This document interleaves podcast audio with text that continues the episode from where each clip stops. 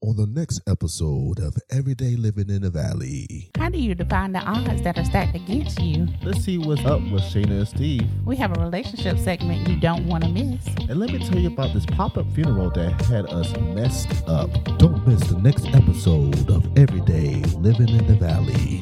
Living in the valley.